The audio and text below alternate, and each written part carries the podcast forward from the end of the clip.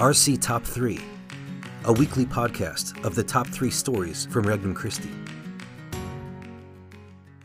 General Directive College launches Road to 2024 General Convention. Thy Kingdom Come.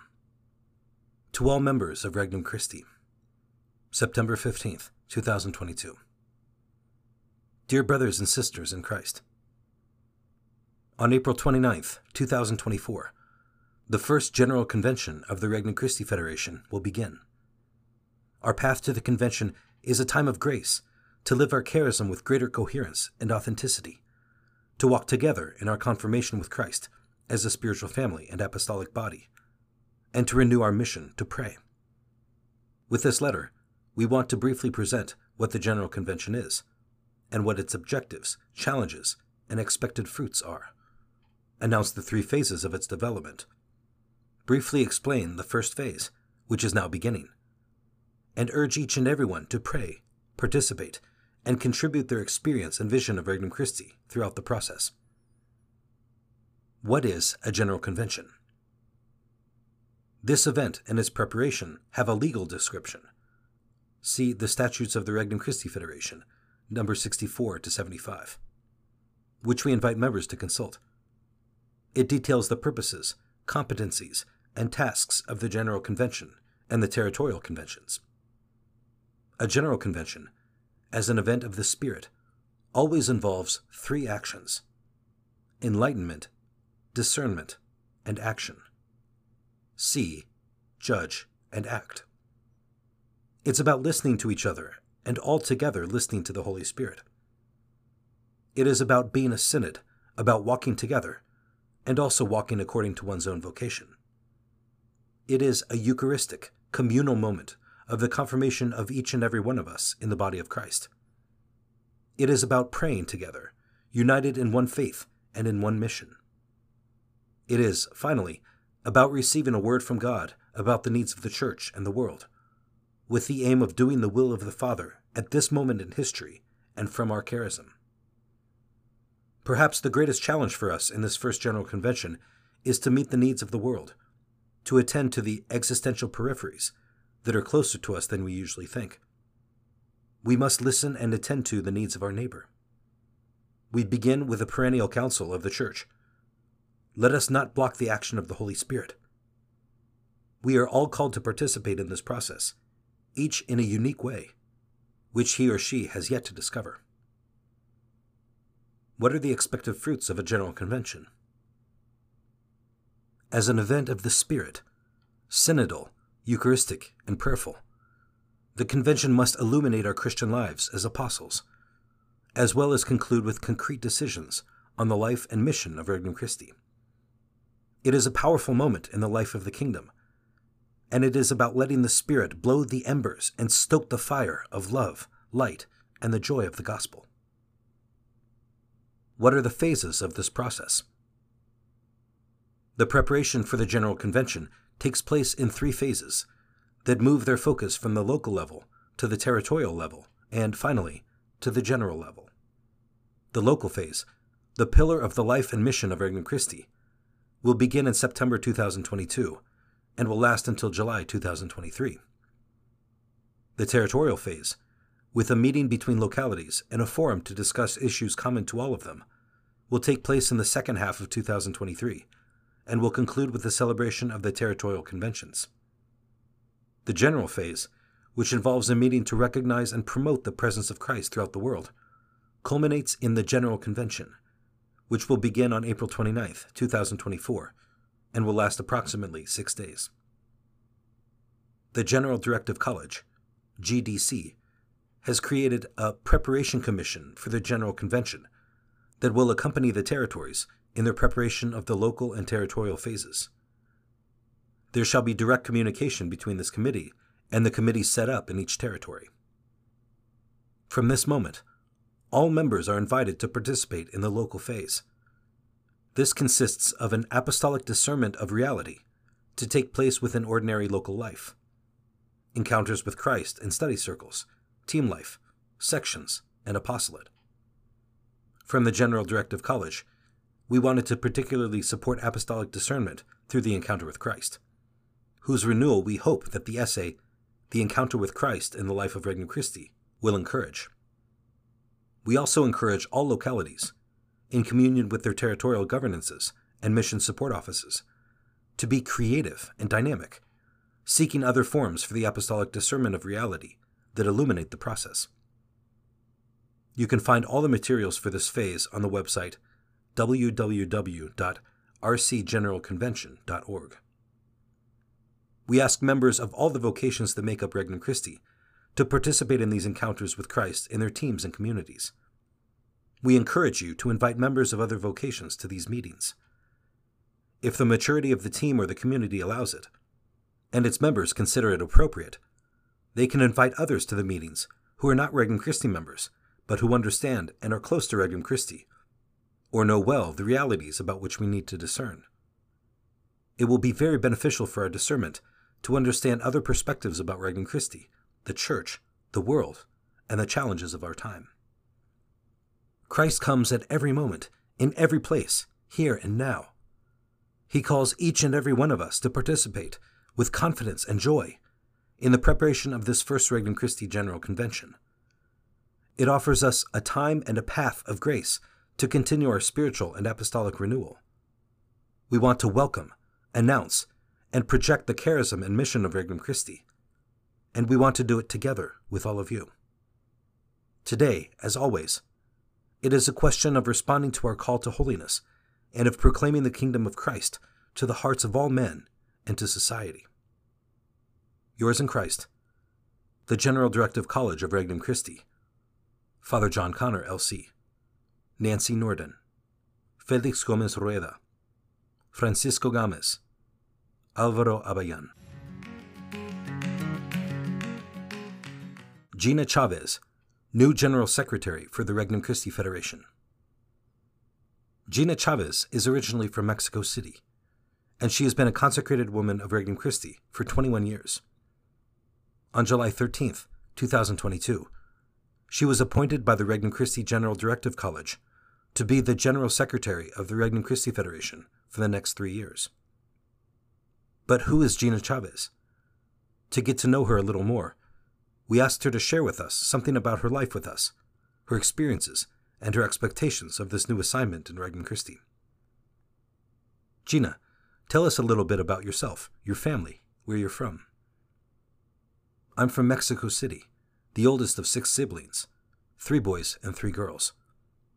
I come from a very close knit, fun, loving family where I have known and experienced God walked with Our Lady, and also practiced and shared the faith with my extended family of many uncles and cousins. In a particular way, in my first communion and as an ECYD member, I discovered the gift of friendship with Jesus Christ that captivated and made me fall in love with him ever since. I went to Oxford College in Mexico City. I have always loved being active, playing ball, shot put, javelin, and discus throw, but mainly volleyball and basketball. I love and enjoy nature and music very much. In all of this, I have met people whom I admire and thank for their closeness, perseverance, and everything they have taught me on and off the court. These are friendships that I still have today. How did you meet Regnum Christi? And what has been your path within Regnum Christi? I entered Oxford College and studied there until I finished high school. In sixth grade, I met ECYD and made my promise of friendship to Christ. The experience of friendship with the girls, the team leader, and the consecrated women, especially the relationship with Christ and the joy they lived, caught my attention. Through them and the Eucharist, I knew and experienced Christ as a friend and his great love for me. His words, There is no greater love than to lay down one's life for one's friends, touched my life deeply, and I could say that it was what invited me to give my life as well. I was an ECYD team leader, an ECYD missionary, and I participated in Holy Week missions. I joined Regnum Christi in high school, and on August 22, 2001, I consecrated my life to the Lord in Regnum Christi. You have been asked to work on something new for you, to be General Secretary of Regnum Christi. How do you understand this mission, and how do you see your role in this new part of your life? the mission of Regnum Christi is vast and exciting. I am excited to discover the work and opportunities that will arise in helping the General Directive College to carry out this mission, as well as helping the areas and commissions that make up the General Directorate serve efficiently so that Christ reigns in and through Regnum Christi. In these past three years since the Regnum Christi Federation was established, what do you think are the most valuable lessons? What would you like to contribute to the general government of Regnum Christi? We have lived through difficult years in many ways, as well as living all the implications of being a true spiritual family. It seems to me that these years as a federation manifest the deep desire we have to follow Christ in the charism that He has given us. And they reveal to us the gift that each vocation offers to Regnum Christi's mission, more than the sum of the parts, each truly complementary. Regnum Christi Spotlight, featuring Father Tan Nguyen, LC. Neither communism, nor the boat people ordeal at sea, nor pirates could drown out God's call for my life. For whom he calls, he also paves the way. My path began one fateful morning on the shores of communist controlled Vietnam. Using a raft hidden near the shore, my mother and some four dozen people, also seeking to escape, stealthily made their way from our home to where my father's boat was waiting for us. I was only two weeks old, and my mother held me tightly in her arms as we made our way to my father. The boat departed with my parents, their six children, and our friends. We only had enough food for one day and a daily ration of weak milk to sustain us for the journey. A storm at sea and a broken compass left us drifting aimlessly at sea, hoping to find land and nourishment. Fuel was low, and all of us were on the edge of survival when suddenly land appeared on the horizon. The citizens on the island welcomed us, kindly offered food, and let us know how to get to the refugee camp in Songkhla, Thailand. After a few days, we were able to head back out to sea. Not long after we departed, our little boat was overtaken by pirates. We watched them approaching and could do nothing to stop them. The pirates pillaged through our things and carried away what little we possessed. Thankfully, we escaped with our lives. Our hope that the pirates would be the last of our troubles were short lived. When we arrived off the shore of Thailand, we were denied entry. My family spent the next two weeks living on our boat until Thailandese soldiers loaded us into trucks and ushered us to a location near their military camp. Here, in this open forest camp, I was cleansed by the waters of baptism. For the next four months, we awaited sponsorship from overseas. Once sponsorship was established, we were finally able to go to America to begin a new life. Not long after we moved to America, we learned that my father had cancer. He passed away in 1981, just a few years after arriving here. My mother now had the task of raising a family of eight children, one of whom was born only two weeks after my father died. Our faith took priority. For me, as I look back, my mother stood as a solitary pillar of faith, immersed in a culture and mingled with a people whose language remained foreign to her. At my mother's knees, I learned and memorized prayers. Daily Mass was a joyful obligation. My mother led by example. She frequently attended Mass twice a day. Devotion to Mary had a special place. We prayed the Rosary often as a family. Our parish life was very lively. The parish youth group was very well attended and offered many activities. I remember attending one of the summer camps when I was eight years old and thoroughly enjoyed the dynamic activities and religious instructions that we were offered. The zeal and self donation of our parish priest had a positive impression on me concerning the priesthood. The spiritual nurturing my mother provided equipped me for the more turbulent years awaiting me. As a preteen, I had grown increasingly rebellious. I felt restless inside and saw fulfillment in something or someone that eluded me. Docility and discipline became progressively difficult. Soon, I picked up the habit of smoking in private. Fun, pranks, shoplifting, and fistfights served to smother the desire for prayer or anything spiritual. One thing remained lit under the ashes, however the conscience that my mother formed in me guided and protected me from tumbling into more serious moral pitfalls. In the summer of 1987, I met my first legionary priest, Father Anthony Bannon. He was seated in our living room, in a circle with some minor seminarians from the Immaculate Conception Apostolic School, ICAS, with my mom and my older brother, who would enter ICAS that summer. A glow of happiness and peace radiated from this priest. His demeanor really captivated me. When my mother returned from the airport, she said to one of my older brothers, I'd like Tan to try out the minor seminary in three years when he's old enough. My brother said to her in reply, I really doubt they'd accept a troublemaker like him. Shortly after this, another brother sat down beside my mom. She repeated the same thought to him, and he said, They wouldn't accept the wise guy. Even if they do, they won't put up with him for more than a year, Mom. Those comments made a big impression on me and confirmed to me that I had some changing to do. Right then and there, I resolved to prove them wrong. When the time came to apply to ICAS, I was concerned that my grades would not be good enough to be accepted. I was very discouraged until my brother reminded me that I should put it all in God's hands. Not long after that, I was on my way to ICAS in New Hampshire. I was 12 years old and had no idea what the experience would be like, but I was confident I was where God wanted me to be.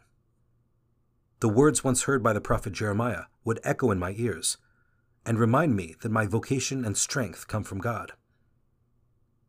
Before I formed you in the womb, I knew you.